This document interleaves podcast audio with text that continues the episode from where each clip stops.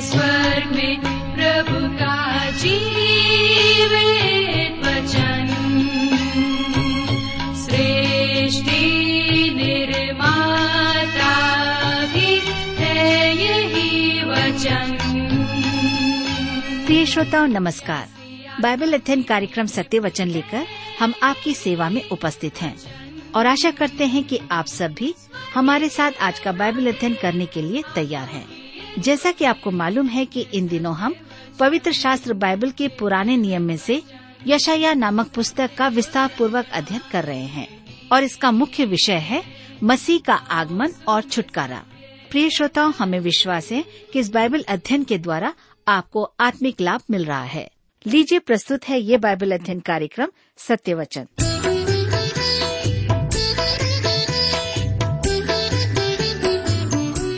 प्रिय मित्र प्रभु यीशु के पवित्र और सामर्थ्य नाम में आप सबको मेरा नमस्कार।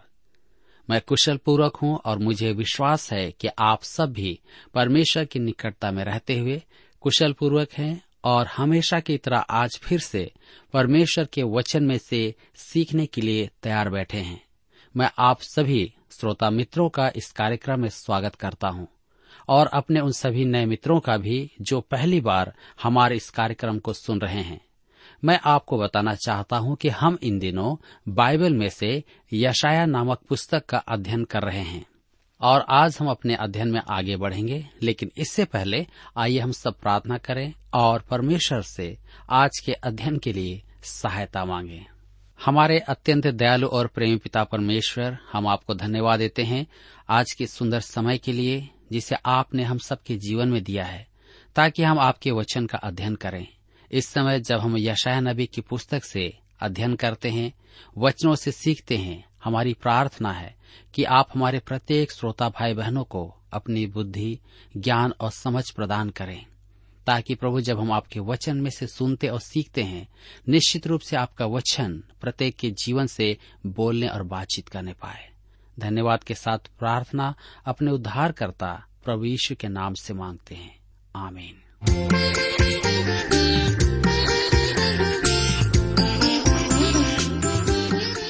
मेरे मित्रों, हम देखते हैं कि परमेश्वर का आरोप था कि इसराइल उसे, अर्थात परमेश्वर को नहीं जानता, उससे बलवा करता है। पद चार में वह बताता है कि वे कैसे उसके साथ में बलवा करते थे। तो आप मेरे साथ यशाया की पुस्तक एक अध्याय उसके चार पद को निकाल लीजिए। लिखा हुआ है, हाय यह जाति पाप से कैसी भरी है, यह समाज अधर्म से कैसा लदा हुआ है, इस वंश के लोग कैसे कुकर्मी हैं, ये बाल बच्चे कैसे बिगड़े हुए हैं। उन्होंने यहवा को छोड़ दिया, उन्होंने इसराइल के पवित्र को तुच्छ जाना है, वे पराये बनकर दूर हो गए हैं। मेरे मित्रों, हम देखते हैं कि परमेश्वर संपूर्ण पृथ्वी का न्यायी है। वह अपनी प्रजा का भी न्याय करता है। परमेश्वर को न्यायी मानना एक विचित्र विचार प्रतीत होता है, क्योंकि संसार ने तो परमेश्वर को न्याय के आसन से उतार दिया है। वह तो उसके अधिकार से वंचित किया जा चुका है। उसमें तो अब उसका राजसी सामर्थ रहा ही नहीं है। वह जगत का नैतिक शासक नहीं है। वह तो सीमा से बाहर एक व्यर्थ की वस्तु की नाई डाल दिया गया है। आप यह न सोचें कि मैं परमेश्वर की निंदा कर रहा हूँ। यह तो परमेश्वर के प्रति आज के मनुष्य का विकृत दृष्टिकोण है। उसे बस एक बूढ़ा मनुष्य माना जाता है, जो दाढ़ी बढ़ाकर बादलों पर बैठा है, जिसके चारों ओर इंद्रधनुष हैं। वह भावना से भरा एक बूढ़ा व्यक्ति है, जिसमें चारों ओर से प्रेम टपक रहा है, आँसू टपक रहे हैं और मुँह से शहद गिर रहा है। उसमें तो मक्खी मारने की और अंगूर दबाने की शक्ति भी नहीं है। उसका स्थान तो कोने में है, जहाँ वह लेस बनाए या बनियान बुने। यह परमेश्वर के प्रति संसार का दृष्टिकोण है, परंतु बाइबल में उसका वर्णन भिन्न है। वह इस जगत का न्याय करेगा। अपनी प्रजा का भी न्याय करेगा, और उसने किया भी। यह एक चेतावनी है जो राष्ट्रों को ही नहीं, प्रत्येक मनुष्य को दी गई है। इसराइल, हाय यह जाति पाप से कैसी भरी है। यह वाक्यांश प्रभु यीशु के निमंत्रण पर प्रकाश डालता है। मतिरचित सुसमाचार उसके ग्यारह अध्याय और अट्ठाईस पद में हम पढ़ते हैं। हे सब परिश्रम करने वाले और बोझ से दबे हुए लोगों, मेरे पास आओ, मैं तुम्हें विश्राम दूँगा। यह प्रभु यीशु का वचन है। इसराइल पाप से दबा हुआ था। प्रभु यीशु का निमंत्रण पाप से दबे हुए मनुष्यों के लिए है कि वे उसके पास आएँ और विश्राम पाएँ, अर्थात उद्धार का विश्राम। यदि आज आप भी पाप के बोझ से दबे हुए हैं तो यह निमंत्रण आपके लिए भी है। क्योंकि वह चाहता है कि आपको पाप से उद्धार का विश्राम दे। इस पद में परमेश्वर ने इसराइल की दशा व्यक्त की है। वे भटक गए थे। वे परमेश्वर से दूर हो गए थे। वे पापों के नीचे दबे हुए थे। परमेश्वर ने उन पर जो आरोप लगाया उससे अब वह विस्तार पूर्वक हमें स्पष्ट करेगा। मेरे मित्रों, इससे हमें परमेश्वर के सांसारिक प्रबंध का बोध होता है। यह पद्धति न्यायों की पुस्तक में प्रस्तुत है। और आप इस प्रबंधन का चक्र मानवीय प्रशासन के इतिहास में देखने को मिलता है। न्यायों की पुस्तक में हमने देखा था कि इसराइल परमेश्वर की सेवा में था, जिसके परिणाम स्वरूप उसे आशीषें मिल रही थी और वह समृद्ध हो गया था। समृद्धि के कारण वे परमेश्वर से दूर हो गए और मूर्ति पूजा करने लगे। वे परमेश्वर से विद्रोह करने लगे, वरन उसे भूल भी गए। अब परमेश्वर ने उन्हें उनके बैरियों के अधीन कर दिया और वे शीघ्र ही मुक्ति के लिए परमेश्वर को पुकारने लगे। जब वे परमेश्वर के पास लौट आए तो परमेश्वर ने उन्हें मुक्ति दिलाकर फिर से समृद्ध कर दिया। संपूर्ण धर्मशास्त्र में यही दृश्य हमें देखने को मिलता है। इतिहास तीन चरण प्रकट करता है, जिनके द्वारा मनुष्य का, देश का पतन होता है। धार्मिक, ईश्वर त्याग, नैतिक, भ्रष्टाचार और अंत में राजनीति में अव्यवस्था। अधिकांश मनुष्य राजनीति में अव्यवस्था के आने तक पतन के इन चरणों पर ध्यान नहीं देते हैं। राजनीति में उथल पुथल होने पर वे चिल्लाने लगते हैं कि सरकार बदलो, नई नीतियाँ लाओ। सच तो यह है कि समस्या सरकार में नहीं है। यरूशलेम की समस्या राजमहल में नहीं थी, उनकी समस्या मंदिर में थी। समस्या का आरंभ ईश्वर त्याग से होता है। जी हाँ जब आप ईश्वर को त्याग देते हैं तो आपके जीवन में कठिनाइयाँ आती हैं। क्योंकि वही है जो आपके जीवन को नियंत्रण में रखता है। यशाया की पुस्तक एक अध्याय उसके पाँच से सात पद में हम पढ़ते हैं। तुम बलवा कर करके क्यों अधिक मार खाना चाहते हो? तुम्हारा सिर घावों से भर गया और तुम्हारा हृदय दुख से भरा है। पाँव से सिर तक कहीं भी कुछ आरोग्यता नहीं। केवल चोट और कोड़े की मार के चिन्ह और सड़े हुए घाव हैं, जो न दबाए गए, न बांधे गए, न तेल लगाकर नरमाए गए हैं। तुम्हारा देश उजड़ा पड़ा है। तुम्हारे नगर भस्म हो गए हैं। तुम्हारे खेतों को परदेशी लोग तुम्हारे देखते ही निगल रहे हैं। वह परदेशियों द्वारा नष्ट किए गए देश के समान उजाड़ है। परमेश्वर इन पदों में जो कहता है, वह शत प्रतिशत सही है। वहाँ नैतिक भ्रष्टाचार और राजनीतिक अव्यवस्था थी। परमेश्वर धीरज धरे हुए था। उसने अभी उन पर यह आरोप नहीं लगाया है। यशाया एक अध्याय उसके आठ और नौ पद में हम पढ़ते हैं, और सियोन की बेटी दाग की बारे में की झोपड़ी के समान छोड़ दी गई है। या ककड़ी के खेत में के मचान या घिरे हुए नगर के समान अकेली खड़ी है। यदि सेनाओं का यहवा हमारे थोड़े से लोगों को न बचा रखता तो हम सदोम के समान हो जाते और अमोरा के समान ठहरते। दूसरे शब्दों में, यदि विश्वास योग्य लोग न बचे होते तो परमेश्वर इसराइल को सदोम और अमोरा के समान नष्ट कर देता। परंतु परमेश्वर के भक्तों का एक समूह सदैव बचा रहता। आज भी उसके भक्त हैं। संपूर्ण विश्व में विश्वासी फैले हुए हैं जो उस पर भरोसा रखते हैं। यशाया की पुस्तक एक अध्याय उसके दस पद में हम पढ़ते हैं।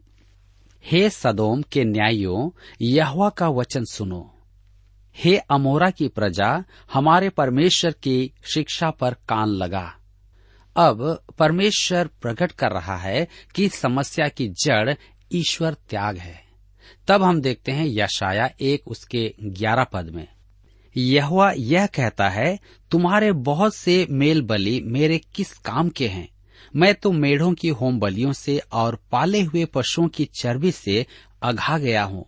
मैं बछड़ों या भेड़ या बच्चों या बकरों के लहू से प्रसन्न नहीं होता।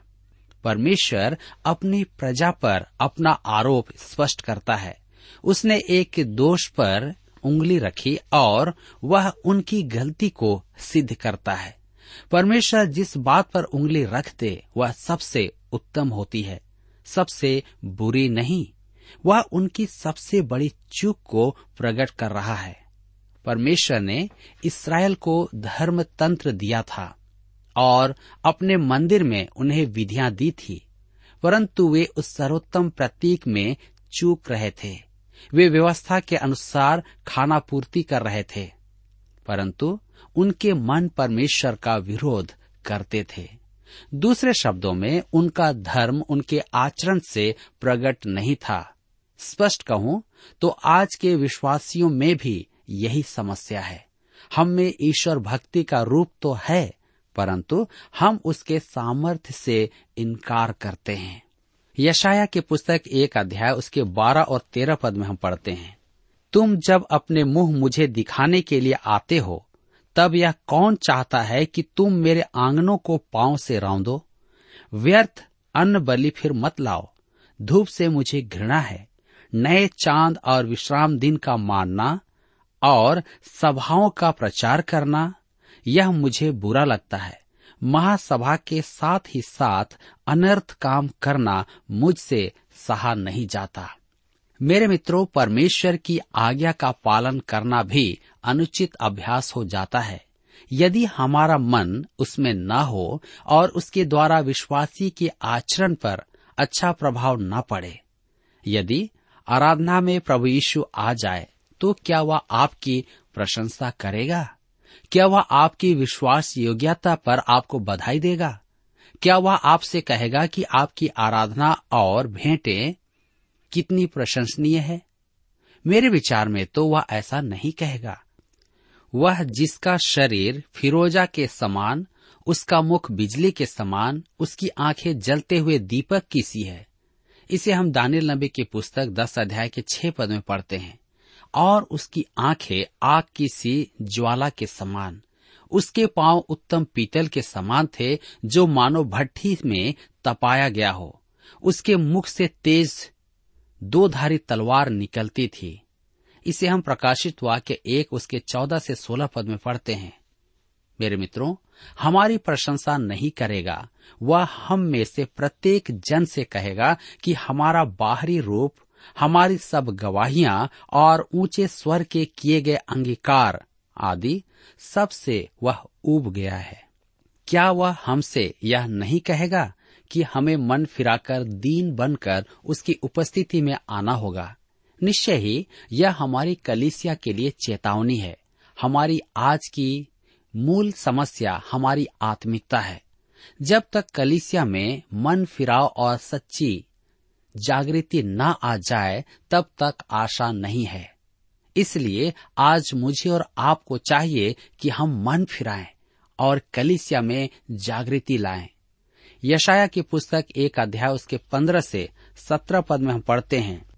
जब तुम मेरी ओर हाथ फैलाओ, तब मैं तुमसे मुख फेर लूँगा। तुम कितनी भी प्रार्थना क्यों न करो तो भी मैं तुम्हारी न सुनूँगा। क्योंकि तुम्हारे हाथ खून से भरे हैं। अपने को धोकर पवित्र करो, मेरी आँखों के सामने से अपने बुरे कामों को दूर करो, भविष्य में बुराई करना छोड़ दो, भलाई करना सीखो, यत्न से न्याय करो, उपद्रवी को सुधारो, अनाथ का न्याय चुकाओ, विधवा का मुकदमा लड़ो। मेरे मित्रों, परमेश्वर कहता है, तुम लोग ढोंगी हो तुम मेरी उपस्थिति में सच्ची धार्मिकता का स्वांग रचते हो। तुम बलि चढ़ाते हो, परंतु यह सब तुम्हारे लिए अर्थ नहीं रखता है। परमेश्वर ने उन पर लगाया गया आरोप को स्पष्ट कर दिया है। वे आत्मिक परित्याग के दोषी थे, जिसके कारण नैतिक भ्रष्टाचार और राजनीतिक अव्यवस्था आई। परमेश्वर ने न्यायालय में इसराइल को खड़ा करके उन पर अपना आरोप स्पष्ट कर दिया। इसराइल उस अपराधी के समान है जो खड़ा होकर अपना दंड सुनने की प्रतीक्षा कर रहा हो। अब परमेश्वर उन्हें दंड देगा। परंतु इस अंतिम पल में भी परमेश्वर उनके साथ समझौता करने को तैयार है। वह इसराइल से कहता है, मेरे साथ न्यायालय में मत आना, क्योंकि तुम्हारी हार निश्चित है। न्यायाधीश कुछ कहना चाहता है जो हमें आश्चर्यचकित और भयातुर कर देगा। तो आइए हम पढ़ें यशाया एक उसके अठारह पद में। यह कहता है, आओ हम आपस में वाद विवाद करें। तुम्हारे पाप चाहे लाल रंग के हों तो भी वे हिम के समान उजले हो जाएँगे। और चाहे अर्गवानी रंग के हों तो भी वे ऊन के समान श्वेत हो जाएँगे। मेरे मित्रों, परमेश्वर यहूदा से कहता है मुझे दंड देने पर विवश मत करो। न्यायालय के बाहर ही मेल कर लो तो अच्छा होगा। मती रचित सुसमाचार पाँच अध्याय उसके पच्चीस पद में, प्रभु यीशु ने कहा, जब तक तू अपने मुद्दे के साथ मार्ग में ही है, उससे झटपट मेल मिलाप कर ले। न्यायालय तक पहुँचने की प्रतीक्षा मत कर। परमेश्वर कहता है कि उसके पास एक गुप्त सूत्र, ईश्वरीय युक्ति शक्तिशाली औषधि, एक विधान, एक स्वर्गीय पारसमणि है, जो पापों को मिटा देगा। यह बम के समान गुप्त सूत्र नहीं, कहीं अधिक सामर्थी है। यशाया तिरपन अध्याय में उसका वर्णन किया गया है। मारा कूटा, कुचला, दुर्दशा, ग्रस्त, प्रताड़ित जन, जिसकी मृत्यु अलग प्रकार की थी, वह हमारे पापों के कारण घायल किया गया था। क्योंकि उसने दंड चुकाया था। अतः न्यायी अब हमें दया दिखा सकता था। परमेश्वर के पुत्र प्रभु यीशु मसीह हमें सब पापों से शुद्ध करता है, क्योंकि उसने हमारे पापों को अपने ऊपर में ले लिया। मेरे मित्रों, यह परमेश्वर की प्रजा पर उसका आरोप है, और इसके आधार पर वे उसके पास आ सकते हैं। यदि वे उसके पास आ जाएँ, तो वह उनके राष्ट्र को सुरक्षित रखेगा और उन्हें लगभग एक सौ वर्ष और देगा। परंतु यदि वे मन न फिराएँ तो वह उन्हें बंधुआई में अर्थात गुलामी में भेज देगा। किसी देश की राजनीतिक अव्यवस्था न तो मनुष्य बदल सकता है और न ही संसार। रोमी साम्राज्य के पतन के पाँच कारण थे। पतन का पहला चरण था परिवार के मान और पवित्रता में कमी। परिवार मानव समाज की इकाई है। दूसरा चरण, करों का बढ़ना और जनता का पैसा रंगशालाओं में लगाना। तीसरा चरण, सुख विलास और खेलकूद की लालसा, अधिकाधिक उत्साहजनक, पार्श्विक और अनैतिक। चौथा चरण, हथियारों पर अधिक व्यय जबकि दुश्मन भीतर ही हैं। व्यक्तिगत उत्तरदायित्व का पतन। और तब पांचवा चरण था धर्म का अंत। जीवन के स्वर्ष की अपेक्षा ऊपरी दिखावा। जनता के मार्गदर्शन की क्षमता में वंचित होना। अतः हम देखते हैं कि किसी देश का पतन ईश्वर त्याग से आरंभ होता है, जिसके बाद नैतिक भ्रष्टाचार आता है और परिणाम स्वरूप राजनीतिक अव्यवस्था उत्पन्न होती है। क्या हम में ईश्वर त्याग है? आज नए विचारों ने हमारी कलिसियाओं में घर बना लिया है। मुक्त विचारक डॉक्टर रेन होल्ड नेबुहर के शब्द हैं कि मुक्त विचारों ने अपने आप को बौद्धिक सम्मान प्रदान करने के लिए प्रत्येक मसीही सदगुण को बलि चढ़ा दिया है। परंतु मुक्त विचार आज के त्रास्तीपूर्ण अनुभवों का सामना करने में सक्षम नहीं है। मेरे विचार में किसी भी देश को किसी भी प्रकार के विकास की अपेक्षा धार्मिक जागृति की आवश्यकता है। काम के बीच प्रार्थना करने की प्रार्थना सभा में उपस्थित होने के लिए समय निकालने की हमारी समस्या आत्मिक समस्या है। आज लोगों के पास परमेश्वर के निकट आने के लिए समय नहीं है। सुबह से लेकर के शाम तक वे स्वयं के लिए ही व्यस्त हैं। मेरे मित्रों, हम बहुत नीचे गिर गए हैं, परंतु परमेश्वर कहता है कि आओ हम आपस में वाद विवाद करें। तुम्हारे पाप चाहे लाल रंग के हों तो भी वे हिम के समान उजले हो जाएँगे।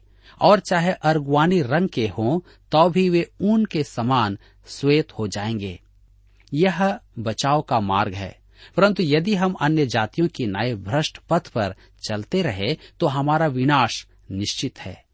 एक युवक ने प्रभु यीशु का प्रचार सुनकर यीशु को ग्रहण करना चाहा। उसने अपने शिक्षक से उल्लेख किया तो शिक्षक ने कहा कि वह भावना में बहकर निर्णय न ले। उसने विचार स्थगित किया और अंत में हत्यारा और देशद्रोही बना। जब वह बूढ़ा हो गया तो एक युवक ने आकर उससे कहा कि वह उसकी भेंट अपने एक मित्र से करवाना चाहता है। उसने पूछा कि वह कौन है? उस युवक ने कहा, प्रभु यीशु। उस वृद्ध के माथे पर पसीना उभर आया।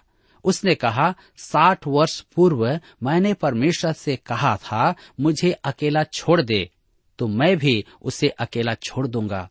उसने अपना वचन निभाया है। मेरे मित्रों, आपके लिए और मेरे लिए बचने का मार्ग है। किसी ने अति उत्तम बात कही है। दर्शन शास्त्र कहता है, अपने बचाव का मार्ग सोचो। भोग विलास कहता है, अपना मार्ग शराब पीना है। राजनीति कहती है, अपना मार्ग व्यय करो। विज्ञान कहता है, अपने मार्ग का आविष्कार करो। उद्योग कहता है, अपना मार्ग बनाओ। समाजवाद कहता है, मार कर मार्ग तैयार करो। तानाशाही कहती है कि धोखा से मार्ग तैयार करो। और सेनाराज कहता है, लड़कर मार्ग बनाओ।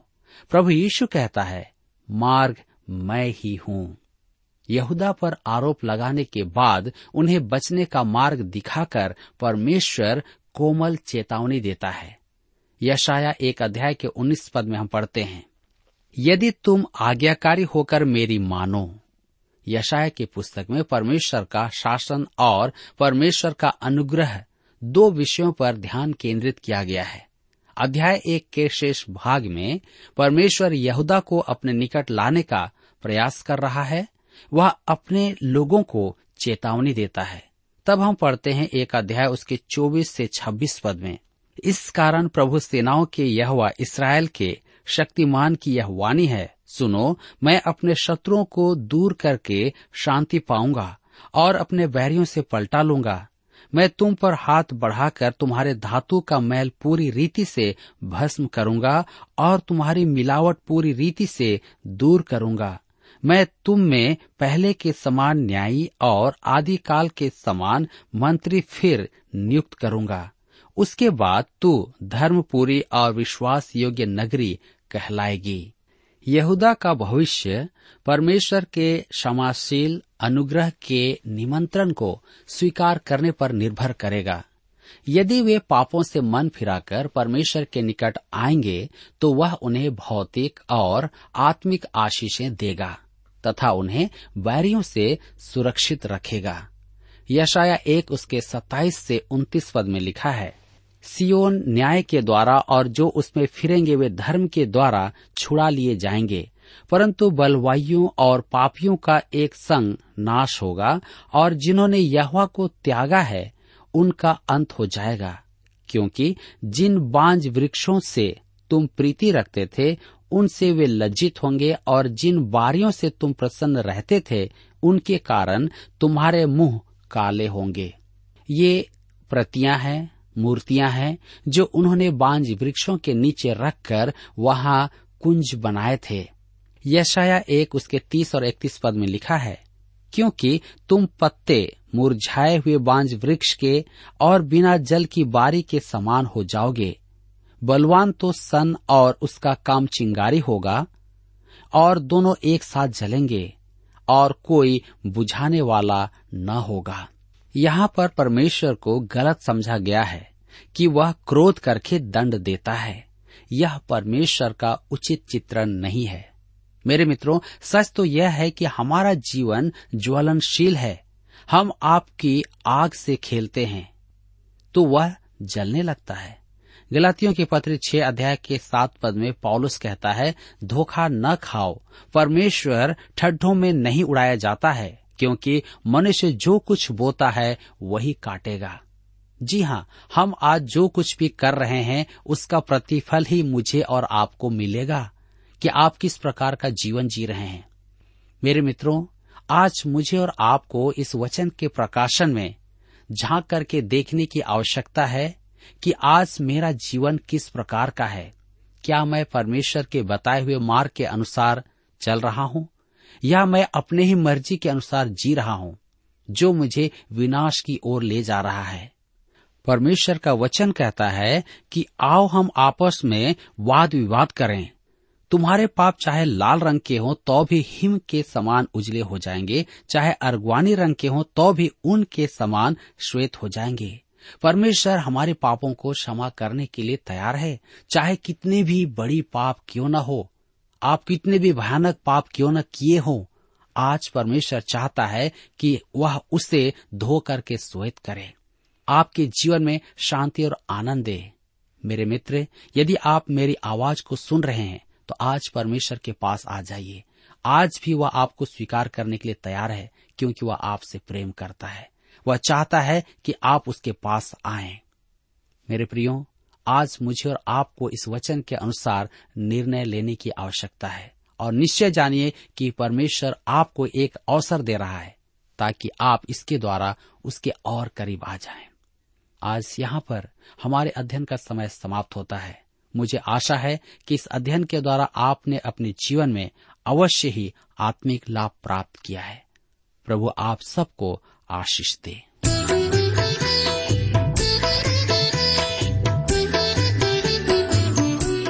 प्रिय श्रोताओ, अभी आप सुन रहे थे बाइबल अध्ययन कार्यक्रम सत्य वचन हम आशा करते हैं कि आज के इस कार्यक्रम से आपको आत्मिक लाभ मिला होगा। यदि आप परमेश्वर के बारे में और अधिक जानना चाहते हैं तो हमारे पास नया नियम एवं पवित्र शास्त्र बाइबल उपलब्ध है। इन्हें प्राप्त करने के लिए आप हमें इस पते पर लिख सकते हैं। कार्यक्रम सत्य वचन T W R post box number चार तीन एक शून्य नई दिल्ली एक एक शून्य शून्य एक नौ पता एक बार फिर सुन लीजिए।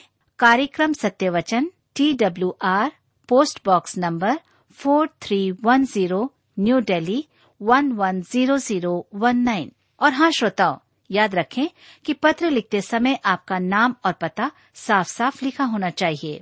इसके अलावा आप हमसे टेलीफोन के माध्यम से भी बातचीत कर सकते हैं, जिसमें हमारे काउंसलर या सलाहकार आपको सलाह देंगे। तो नोट कीजिए हमारा मोबाइल नंबर नौ नौ पाँच आठ आठ दो शून्य चार एक चार। याद रखें double nine five eight eight two zero four one four और हमारा दूसरा नंबर है zero nine six five one four double three three nine seven याद रहे शून्य नौ छ पाँच एक चार तीन तीन तीन नौ सात। इसके अलावा आप हमसे ईमेल के द्वारा भी संपर्क कर सकते हैं। हमारा ईमेल आईडी है Hindi T T B at T W R dot I N Hindi T T B at T W R dot I N श्रोताओं, इस कार्यक्रम को आप हमारे website radio eight eight two dot com पर भी सुन सकते हैं। इस website radio eight eight two dot com के बारे में अपने मित्रों को भी सूचित कर दें। और अब इसी के साथ हमारे कार्यक्रम का समय यहीं पर समाप्त होता है। अगले कार्यक्रम में आपसे फिर मुलाकात होगी। तब तक के लिए हमें आज्ञा दीजिए। नमस्कार। चलो जय जय जय जयकार करो रे लोगो। अब जल्दी ही आएगा यहोवा। सामने आओ, पास उसके तुम करो।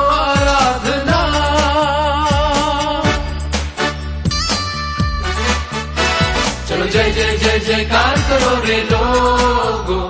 हम जल्दी ही आएगा यहोवा। सामने आओ, पास उसके तुम करो